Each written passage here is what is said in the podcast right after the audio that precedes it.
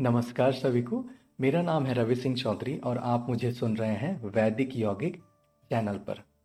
हम छठे सीजन में बात कर रहे हैं पतंजलि योग सूत्र के बारे में और यह है छठा एपिसोड। हमने यम, नियम, आसन, प्राणायाम, प्रत्याहार तक बात की थी। अब आता है धारणा, ध्यान और समाधि। तो धारणा पतंजलि योग सूत्र के दूसरे अध्याय के तिरपनवें श्लोक में है, धारणाशु च योग्यता मनसः। प्राणायाम करने से मन को कहीं पर एकाग्र करने या लगाने का सामर्थ्य बढ़ जाता है, वह एकाग्रता धारणा कहलाती है। ध्यान शब्द का हम प्रयोग नहीं कर रहे हैं। धारणा कहीं एक पर कंसंट्रेशन करना। चिड़िया की आंख दिखना, अर्जुन को चिड़िया की जो आंख दिख रही है वो धारणा है, एकाग्रता। एक चीज का अग्र होना, आगे होना, एक ही चीज का, वो है धारणा। ठीक है, one pointedness focus is called dharana. तो ये तब आएगी जब आपने प्राणायाम किया है। आप सिंपली आप ध्यान लगाने की कोशिश कर रहे हैं, आपका मन क्यों नहीं लग रहा है? क्यों नहीं लग रहा है? क्योंकि आपने प्राणायाम नहीं किया है। प्राणायाम क्यों नहीं कर पा रहे हैं? क्योंकि आपकी इंद्रियां अभी वश में नहीं है, आप में बैठने की क्षमता नहीं है। आप अभी आसन में लंबा कैसे बैठ सकते हैं वो नहीं सीखा है। बैठ क्यों नहीं पा रहे हैं? क्योंकि आपने नियमों का पालन नहीं किया है। नियमों का क्यों नहीं पालन किया है? मतलब किस प्रकार पालन नहीं किया है? अपने हाइजीन, क्लीनलीनेस, अपनी जो सोच है, प्रवृत्ति है, उस पर काम नहीं किया है आपने। अभी भी अल्टीमेट रियलिटी पर आपको भरोसा नहीं है एक, कि कोई एक बैक एंड में कुछ है। अब क्या है वो नहीं पता, लेकिन एटलीस्ट बिलीव करना कि देयर इज समथिंग अल्टीमेट। आप सेल्फ स्टडी नहीं किए हैं, आप पढ़ते नहीं हैं, रीड नहीं करते हैं, है ना। तप तप आप में नहीं है। मतलब जो भी आपको अनईजीनेस आ रहा है उसको उसको एब्जॉर्ब करना। बैठने में जो कष्ट हो रहा है, वज्रासन में आप बैठे हैं, किसी भी आसन में आप बैठ रहे हैं, आपको थोड़ा सा कष्ट का अनुभव कर रहा है, लेकिन आप उस अनुभूति को भी नहीं करना चाह रहे, नहीं नहीं ये मेरे से नहीं होगा। तो तपस्या यह होती है कि वो जो कष्ट आ रही है उसको सहज रूप से जब तक आप स्वीकार नहीं कर रहे हैं, तो आप जो है नियम का पालन नहीं कर रहे हैं। और नियम का पालन क्यों नहीं कर पा रहे हैं? क्योंकि आप यम का पालन नहीं कर रहे हैं। आपको यथार्थ ज्ञान पे विश्वास नहीं है, आप में चोरी का अभाव अभी नहीं हुआ है, अभी भी आप भौतिकतावाद में बहुत ज़्यादा व्यस्त हैं। यहाँ पर वैरागी एकदम जिस लेवल पे हमारे समाज में जो शब्द प्रचलित है वो उस लेवल पे नहीं बात हो रही है कि सब कुछ त्याग देना है, लेकिन सब कुछ होते हुए भी आपके पास सब कुछ है, भौतिक सुख साधन सब कुछ है, लेकिन उसके प्रति लोभ ना होना। लोभ क्या होता है कि जितना है आपके पास उससे और अधिक चाहिए, और अधिक चाहिए, और अधिक चाहिए।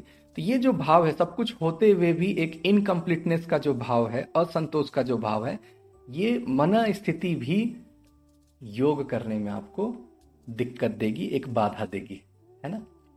तो हमने देखा कि ये स्टेप्स अगर हम बाईपास करते हैं, यम, नियम, आसन, प्राणायाम को हम बाईपास कर रहे हैं, तो प्रत्याहार और धारणा मेरे में नहीं होगी और फोकस की एक कमी होगी। तो धारणा अगर नहीं होगी तो हम ध्यान कैसे करेंगे?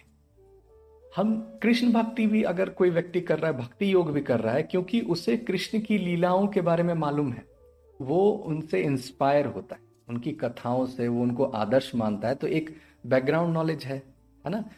वो क्लीनलीनेस पे काम करता है। अगर वो पूजा कर रहा है तो वो साफ सफाई कर रहा है, अपने वातावरण को एकदम स्वच्छ रखता है। तो आप देखिए योग के जो पुराने जो जो जो स्टेप्स हैं, यम, नियम, ये भक्ति योग में भी उसे पालन करना पड़ता है। यज्ञ हो रहा है, पूजा पाठ हो रहा है, उसे बैठना पड़ता है। उस बैठने में वो मंत्र उच्चारण करता है, तो बैठने की स्थिति, आसन, तो सुखासन भी एक आसन है, तो सुखासन में भी बैठा हुआ है, तो वो आसन पे एक कमांड कर रहा है, है ना। और जब वो भगवान की भक्ति करता है तो उस समय वैरागी वो बन ही जाता है, ठीक है ना। उसको ऐसा लगने लगता है कि जीवन के बड़े सवालों के पीछे वो भागने लगता है कि ये जीवन क्या है, मृत्यु के बाद क्या होता है। तो वो एक योग का भी, योग के जो अंग हैं उसका पालन कर रहा है, तभी वो भगवान पर भी ध्यान कर पाएगा। बिना इस मार्ग को पालन किए हुए वो ध्यान भी नहीं कर सकता है। मतलब मीरा बाई भी अगर ध्यान कर रही है, भजन गा रही है, तो वो यम, नियम, आसन, प्रत्याहार, धारणा से होकर गुजरी है, ठीक है। ध्यान के ऊपर तीसरे अध्याय के दूसरे श्लोक में है, तत्र प्रत्येक तानता ध्यानम। तत्र जहां पर अर्थात जिस स्थान पर धारणा का अभ्यास किया गया है, जो वन पॉइंटेडनेस फोकस था, जहां पर उसी स्थान पर ज्ञान या चित्त की वृत्ति, एक समान ज्ञान, एक रूपता बना रहना ही ध्यान है। Unbroken flow of similar mental modification in that dharana is called dhyana. योग की छठी सीढ़ी है ध्यान। मतलब धारणा को अगर आप कंटिन्यू करेंगे, एक प्रोलॉन्ग करेंगे, लंबा करेंगे, एक ही जो एक ही जगह पर जो आप फोकस कर रहे हैं, एक लौ पर, एक दिए पर, चंद्रमा पर, भगवान पर, है ना। ध्यान वहीं किया जा सकता है जहां आपने धारणा सिद्ध कर ली है। एक चीज पर जो आपने फोकस किया, फोकस करना आपने सीख लिया, उस फोकस को जब आप लंबा करते हैं उसी को ध्यान कहते हैं। ठीक है, तो ये है छठी नहीं, ये सातवीं सीढ़ी है योग की। ठीक है, छठी सीढ़ी तो धारणा ही थी, और जो अंतिम है वो समाधि है। इस पर हमने बहुत बात कर चुके हैं। समाधि भी अलग अलग प्रकार के हैं, उसमें से हमने दो के ऊपर बात की थी कि निर्बीज समाधि और सबीज समाधि जो है। मतलब समाधि लेने के बाद भी, मतलब चित्त की वृत्तियों का निरोध हो जाने के बाद भी संस्कार रह जाते हैं, वो संस्कार जो पूर्व जन्म से आपके अंदर हैं, और वो संस्कार जब तक नष्ट नहीं होते हैं तब तक आपका जन्म होता रहता है। मतलब एक योगी भी समाधि लेने के बाद पुनर्जन्म ले सकता है अगर उसने निर्बीज समाधि नहीं ली है। और वैसा व्यक्ति जन्म से ही, बचपन से ही बहुत सारे चमत्कार को दिखाता है। मतलब वो पूर्व जन्म में योग के आठवें मार्ग को तय कर चुका था, लेकिन निर्बीज समाधि उसने नहीं ली, इसलिए उसका फिर से जन्म होता है। फिर भी वो वैरागी प्रतीत होता है, वो नियमों का पालन करता हुआ दिखता है। उसके लिए आसन बहुत आसान होते हैं, उसके लिए ध्यान करना कोई बड़ी बात नहीं होती है, है ना। तो आठवीं सीढ़ी हो गई समाधि। तो मिलते हैं अगले सत्र में। धन्यवाद।